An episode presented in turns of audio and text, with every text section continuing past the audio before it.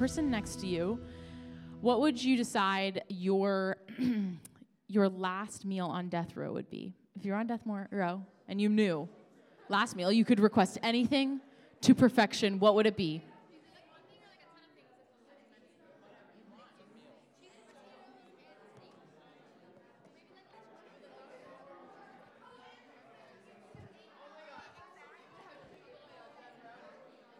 All right, I need to hear some. I need to hear some yells. What would you choose?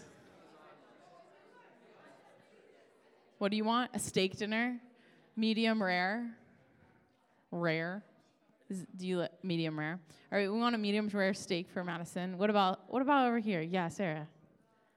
Sushi. Come on. Yeah, Jessica. A Filipino dish, batset, pancit, calamansi? What does it taste like? What is it similar to? Noodles. Noodles and lime. Count me in. Come on. Okay, we got two more. Nikki? Las Vegas Pave. I've never had one. Okay. Yes, Mason. Reese's Puffs. Reese's Puffs. Eat them up. Okay, that was my that was my generation. Was Reese's Puffs. Reese's Puffs uh, but a chocolate flavor. Did you have that? Yeah, it was like different. I know. Eat them up, eat them up. Mine was peanut butter chocolate flavor. Well, here we are reading a passage today in Scripture. Oh, mine. That's a good question. Emma, roommate from college in the back. Um, uh, I would choose. I would choose probably just like a lot of things with dairy and stuff because I don't eat dairy. So it would be like ice cream and cheese, Gruyere. I'd have Gruyere galore.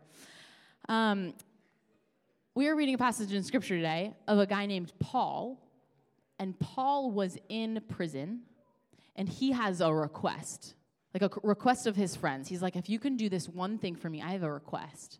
And we're going to read about that request, which might differ greatly from the request of a meal, right? Like, we are so uh, finite. We look so much in front of us. If we were on death row and we were like, I could have one last thing knowing I'd die tomorrow, maybe you would choose the best meal ever.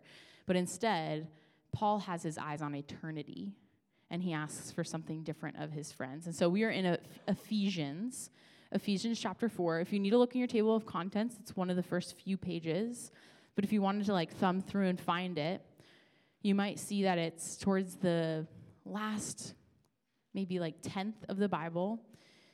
I remember the acronym God Eats Popcorn, G E P C, Galatians, Ephesians, Philippians, Colossians. God eats popcorn. So if I hit one of those, I know I'm near it. E is for Ephesians. Ephesians chapter 4, verses 1 through 8. And today we are talking about how we are the body. We are the body of Christ. We are unified in the body of Christ. That is part of our identity is we are interwoven with others. So we are reading here from Ephesians 4 verses 1 through 8 and I'll read it fully here and then we'll take it piece by piece. It says, "I, this is Paul writing. He's a prisoner. I therefore, a prisoner for the Lord. He's imprisoned for his faith. A prisoner for the Lord. Urge you. This is his request. I urge you to walk in a manner worthy of the calling to which you have been called. With all humility and gentleness, with patience, bearing with one another in love, eager to man- maintain the unity of the Spirit in the bond of peace. There is one body and one Spirit, just as you are called to the one hope that belongs to your call one Lord, one faith, one baptism, one God and Father of all, who is over all and through all and in all. But grace was given to each one of us according to the measure of Christ's gift. Therefore, it says, when he ascends on high, he led a host of captives and he gave gifts to men. Pray with me here as I ask for God to read, to add the blessing to the reading of his word. Lord, thank you so much that you have given us scripture to dive into, to cultivate a heart of unity among other believers. Lord, would we be challenged this morning? And would we also be comforted by the community we are surrounded in? In your name we pray. Amen. Speaking of community, will you guys give it up for Jade here? Woo! It's fun. It's fun to do it all. To be able to be in HSM and also pop over to main service and celebrate with our entire church. There's a reason we don't baptize just in HSM. It's because we actually believe that there is a place uh, for a student in main service to declare their faith. And in fact, even Jade had family and friends who were there and wanted to witness her baptism. So we baptize any student or kid in main service to declare that it's the entire church community that holds us accountable and that cares for us when it comes to our faith. But so fun to have you here, Jade. Well, we are looking at Paul's request, his one request from his friends. He's writing to the Ephesians and he's saying, Here's what I want. I'm in prison and here's all I want says this in verse 1 I, therefore, a prisoner of the Lord, urge you, this is what he wants, to walk humbly, to walk in a manner worthy of the calling to which you have been called. He wants the believers, the Christ followers, to live up to their profession of faith. If they say that Jesus Christ has died for their sins and that they have new life in him, he's saying, live up to that call. Live up to that profession of faith. Actually, walk in a manner worthy of that. I'd, I'd compare it similarly to if any of you are athletes and you take your sport really seriously and it's part of who you are. Maybe you play volleyball or soccer or you row or you jump over bars or you run really fast, all the things. If in the off season you weren't training and you're like, yeah, I don't really care about it right now, like I guess I might be not that good in once season comes around. I don't really care it's not that important to me, I'd be like, hmm, I wonder how serious they are about what they do. How much of it is really all that important to them? Maybe even think about like a barista, someone who uh, makes coffee. Is Cassidy in here? I think she's leading worship in middle school, but Cassidy was a barista this summer and made coffee for people at Bogarts. And if she was really, if she treated her coworkers really poorly, I'd wonder is she all that good of a barista? Because there's something about people who make coffee who are really good at the relational touch points when a customer comes in. But if she only put that face on for the customers and she treated her coworkers really poorly, I'd wonder, I don't know if she's really a barista. Like, is that much of who she is? Or maybe even thinking about like someone who has a profession, like uh, like a, a, nurse. So I think of Eliana Bender. She's a nurse, an ER nurse. She has some crazy stories. She's one of our HSM leaders. And if on retreats, if if someone got hurt and Eliana was like, I don't really want to help them, like I don't know really what I'm doing, I'd be like, what? No, Eliana, you're like a nurse, not just in the hospital. We need help like binding up this person's wounds. In the same way, when we're not at church, when we're not maybe even with all these other believers, if you didn't act in a manner worthy of your profession of faith, people would wonder, is it really all that much a part of their life? And if in fact our belief in Jesus Christ, God, is the source of all of our life, not just an identity marker or something that defines us like a job or a sport or maybe an academic subject you're really good at or even your family, if it's supposed to be the core identity that we are a child of God, then how much more is it important to walk in a manner worthy of that calling, of that profession of faith? And so this is this is Paul saying, do this and do this well. And and what this means is if you've professed that Jesus Christ has died for your sin, you're saying, I am loved. Do you walk around like you are loved? Or do you walk around at school and in your family, even at church, saying, I need love. I don't know where I, I need love. I'm lacking. Give, give, give. I'm going to take, take, take.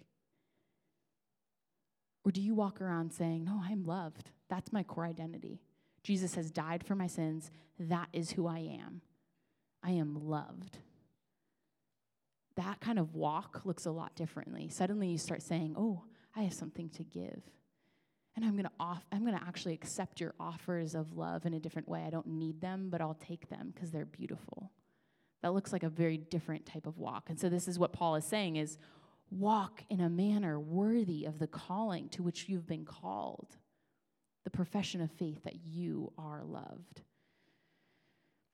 How we live out our identity as loved has implications not just on ourselves, but on the people around us who are part of the family of God. So, this past like four weeks, we've been talking about how we are adopted into the family of God. We are justified by faith. We are, we are, um, we are made holy because of his works. These are things about us. Today, we are talking about how we are the body, which has implications beyond just ourselves. And so, here we are striving for unity. And this is what we're going to come up against into these next couple verses. And so, underneath your chairs, you have a little notes taking page that you can grab underneath your chair and you can follow along there. There's even some slides up front. Verse 2 Unity How To is this, is this title. Unity How To. It says this in verse 2 with all humility. This is how to be unified with the body of Christ, to walk like you're loved, with all humility and gentleness with patience, bearing one another in love. This is with your Christian friends, people who know believer, who know Jesus. This is how you are to act unified. You act humbly with gentleness, meaning you are going to give before you ask to take. You are going to serve before you put yourself number one. Humility and gentleness looks like soft, tender ways of walking into a door and saying, instead of saying, Where's my friends and how do I how do I be seen and known? You look around and you say, Who needs to be seen? Who needs to be known in this room? I had a student come up to me the other week and she said, I walk in, I, I, I grab a seat next to all my friends, and for the first time, I walked in late, about 15 minutes late, and I noticed there was someone sitting alone. And so I sat next to that person. And she said, Could I walk in late for a few weeks and see what that would do? See what kind of community that would bring. That student is walking in knowing her identity as loved already. She is humble and gentle in the way she says, you know, instead of me finding all my friends and keeping myself close, I'm going to say, who needs, who needs me?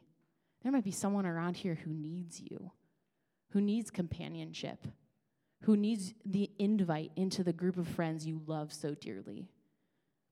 That's humility and gentleness. Patience looks like you pumping the brakes on what you think is best.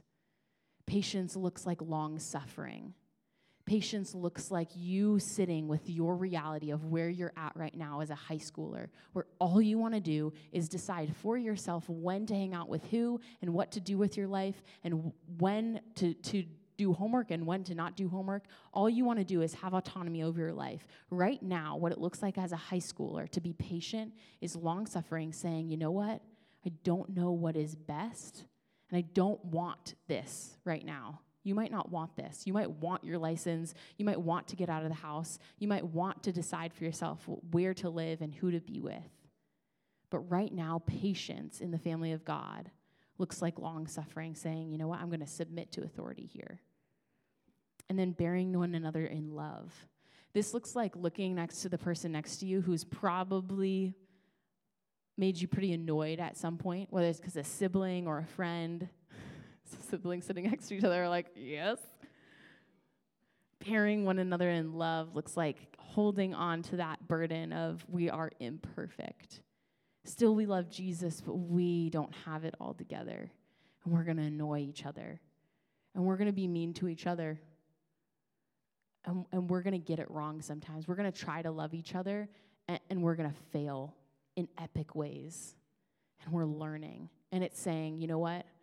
I'm going to bear that with each other in love. I'm going to actually act in forgiveness. I'm going to ask, how can I do better next time? I'm going to offer up forgiveness and even extend it as well. So that is how to unify. And I hear all those things, and you're like, that sounds great, Phoebe. All right, let's do it. Charge. Let's go hard. Let's let's be humble and gentle and patient and bear one another in love. Oh my gosh, that sounds great. That sounds utopian. That sounds awesome. Well, I can be pretty motivating. And you can maybe hold that up for about two hours until you get home to your sibling that you're sitting next to or your friend that you go to school with, and they annoy the heck out of you, and then ugh, we're back to ground zero. Dang it, didn't work. That's because it's not possible in your own strength to do any of those things. It is only possible to love like Jesus loved, which was humble, gentle, patient, and, and bore us on the cross, our sins on the cross. And we can only love one another to that depth when our source is Him, when He is the one who's working in us, when we are dependent on Him for the refinement and renewal of our character. John 15, 5 says that I am the vine, you're the branches. You can do nothing apart from me. You can do nothing apart from me, absolutely nothing apart from me. It is not possible in your own strength to do this. It is only possible to do this through the Spirit. So, our source of unity is the Spirit. And it says that in verse 3. It says this eager to maintain the unity of the Spirit. This is how we gain unity, is through the Spirit in the bond of peace, which is a marker of the Spirit in you. If you walk around peaceful, that is a fruit of the Spirit, evidence that God is working in you. And finally, what do we see? How do we know that there is unity in the body of Christ? You might look around and say, there's so many Christians who are just opposed to one another. There's so many different denominations. Two summers, or a little bit ago, maybe a year ago, we talked about all these different denominations, how there's literally thousands of them, which all disagree on little parts of the Christian faith. How is there unity of the body? Have we gotten it wrong? To that, I'd say, I feel like Paul actually boils it down to the essentials. How do we have unity in the body of Christ? He says it in these verses. He says, There is one body and one spirit, just as you have been called to one hope that belongs to your call, one Lord, one faith, one baptism, one God and Father of all, who is over all and through all and in all. The evidence that there is unity in the body of Christ believers is that there is one body meaning this body functions together. There are different parts of the body. I even look at HSM and I see different strengths of ours. And this body works together. Not everyone is a pinky fingernail. If everyone was a pinky fingernail, it would just be a pinky fingernail, and then it wouldn't be a body. It would literally just be a pinky fingernail. And so we're, we're looking at different parts of the body, different strengths, different loves, different desires, different hopes out of your life. And so we have one body. And this one body is centered on the heart. Like the center part of the body is the heart, the thing that's keeping it alive, which is Jesus Christ. And let me tell you, I didn't do too much research, although it would have been like me to do that. I don't think that there is someone who has successfully survived with two hearts in them. There's always like fluke cases, but we do not have two hearts because it would be way too powerful our heart pumps blood all the way down to your big toe. That is how powerful it is. Meaning there can only be one heart of the body of Christ. That is Jesus Christ. Which means uh, the heart the heart of, of the body of Christ isn't worship. It isn't prayer. Whoa, crazy. It isn't scripture. It isn't community. The heart, the heartbeat, the strength of the body of Christ, the thing that keeps the body of Christ alive is Jesus Christ. Jesus Christ, who we experience through prayer and worship, who we hear through scripture. But these are means to the grace, the, the presence of God to experience Jesus Christ. So we have one body. We have one spirit that dwells within all of us. If you've said yes to Jesus Christ, the Holy Spirit dwells within you. And that's not a unique little like Pixar character of like the my Holy Spirit versus yours. No, no, no. We have the same Holy Spirit in us. The same exact Holy Spirit dwells within you and me dwells within you and your parents, dwells within you and your grandparents, dwells within you and your peer at school you didn't know was a Christian but has just accepted Christ. That same Holy Spirit dwells within us all. One hope that calls us to the same eternity. This is our hope for heaven. We won't all end up on different planets. Nope, that's not what we hope for. We actually hope in one heaven, a new heaven and a new earth, where we will explore it and we will get to experience it with the, with the entire body of Christ and with Christ at the center. But this is our one hope. We have the same hope. We have one Lord that we all submit to. Oftentimes we find that we submit to the Word of God because the Lord is communicated through the Word of God. We submit to Him. We have one faith that saves us. Jade's faith that saved her is the same faith that saved her Aunt Aldrina. It's the same exact faith. It is the faith that Jesus Christ has died on the cross for their sins and that they do nothing for salvation other than say yes to Jesus. I accept life with you. and then one baptism that declares our faith. Like I said, it's the same thing. It's not very fancy. You just dunk them. It's one baptism. One baptism. You can do this anywhere in the world, including California in the middle of a drought. One baptism that unites us all, and one God and Father of all that is over, through, and in, meaning, meaning one God and Father of all is our source of life. We are all attached to Christ and the Father and the Spirit, the Trinity, the one God. And grace was uniquely given to each of us with different types of gifts and strengths. And here's where I'm going to end. Um, it says this in verse 7 But grace was given to each one of us according to the measure of Christ's gift. Therefore, it says, and this is a prophecy of what Jesus Christ would give us. It says, when he ascended on high, when he ascended into heaven, he led a host of captives and he gave gifts to men. There are gifts that have been given to each of you. There are loves that you have that are unique. There are ways that you have been raised in your family that are so helpful in community. Ways that we, we actually, as a community here at Arbor Road, need those gifts. I wanted to shout out some, and I just, I could have probably written something about each of you, um, but I wanted to r- shout out some that I just feel like are glaringly obvious. Um, Rebecca has compassion for new students. Brayton and Zach and Kristen back there today have humble servanthood in the tech booth. You don't know they're back there until they make a mistake. That sucks. But they do it. It's incredible. Kristen and Emma and Morgan hear God's voice. Allie has a heart for evangelism at public schools, one of the hardest ones being Lakewood. Jordan and Penelope have hospitality in their cooking, making us pancakes often. Shannon has encouragement to peers and leaders. She has a gift of encouragement. Yeva has the gift of giving giving gifts as a reminder of companionship. Mason and Mia have a gift of teaching in all wisdom. Madison Roscoe has the gift of remembering names and birthdays to remind them that they are known. Guys, there are gifts here. I mean, remembering birthdays feels like, what? That's so silly. That's so, that's, that's so significant. I hate birthdays. I don't remember them. I need her. We need help hearing God's voice. When, isn't it amazing when someone can hear God's voice and they speak that over you? Gosh, we need help. Uh, some of us suck in the kitchen. We're so bad at cooking, but it's so fun to share a meal together.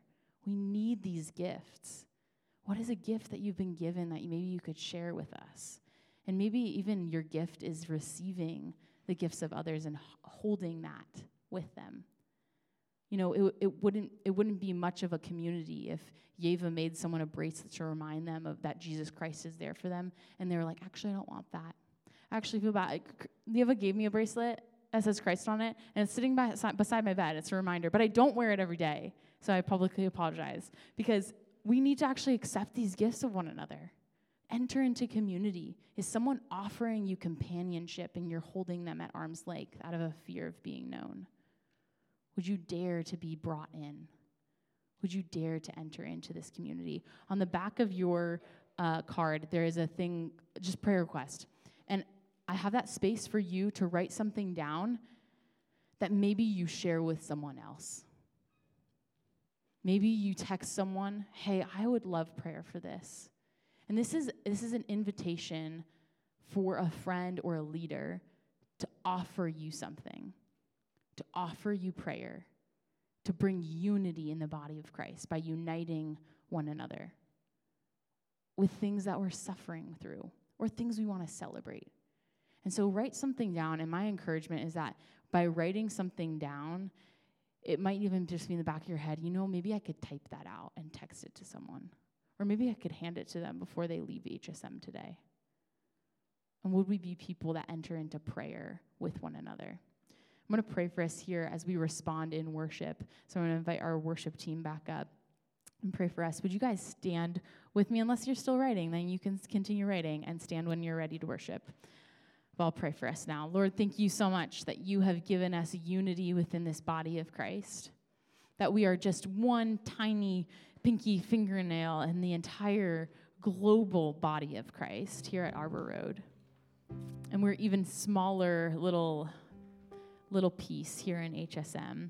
But Lord, I just ask that as these students walk through high school, some of the most pivotal years in their faith, and some of the most frustrating years with friends and family and mentors, Lord, I just ask that you would use this time to unify, to give them vision for how beautiful it is to be patient, to be humble, to be gentle, to bear one another in love. But Lord, would they know that they cannot do any of those things on their own? That it is only by you, by leaning on you for strength, and by depending on you for life, God, that we are capable of any love that could look at all like yours. God, would you give us that vision this week? And would we enter into the unified body of Christ? In your name we pray. Amen.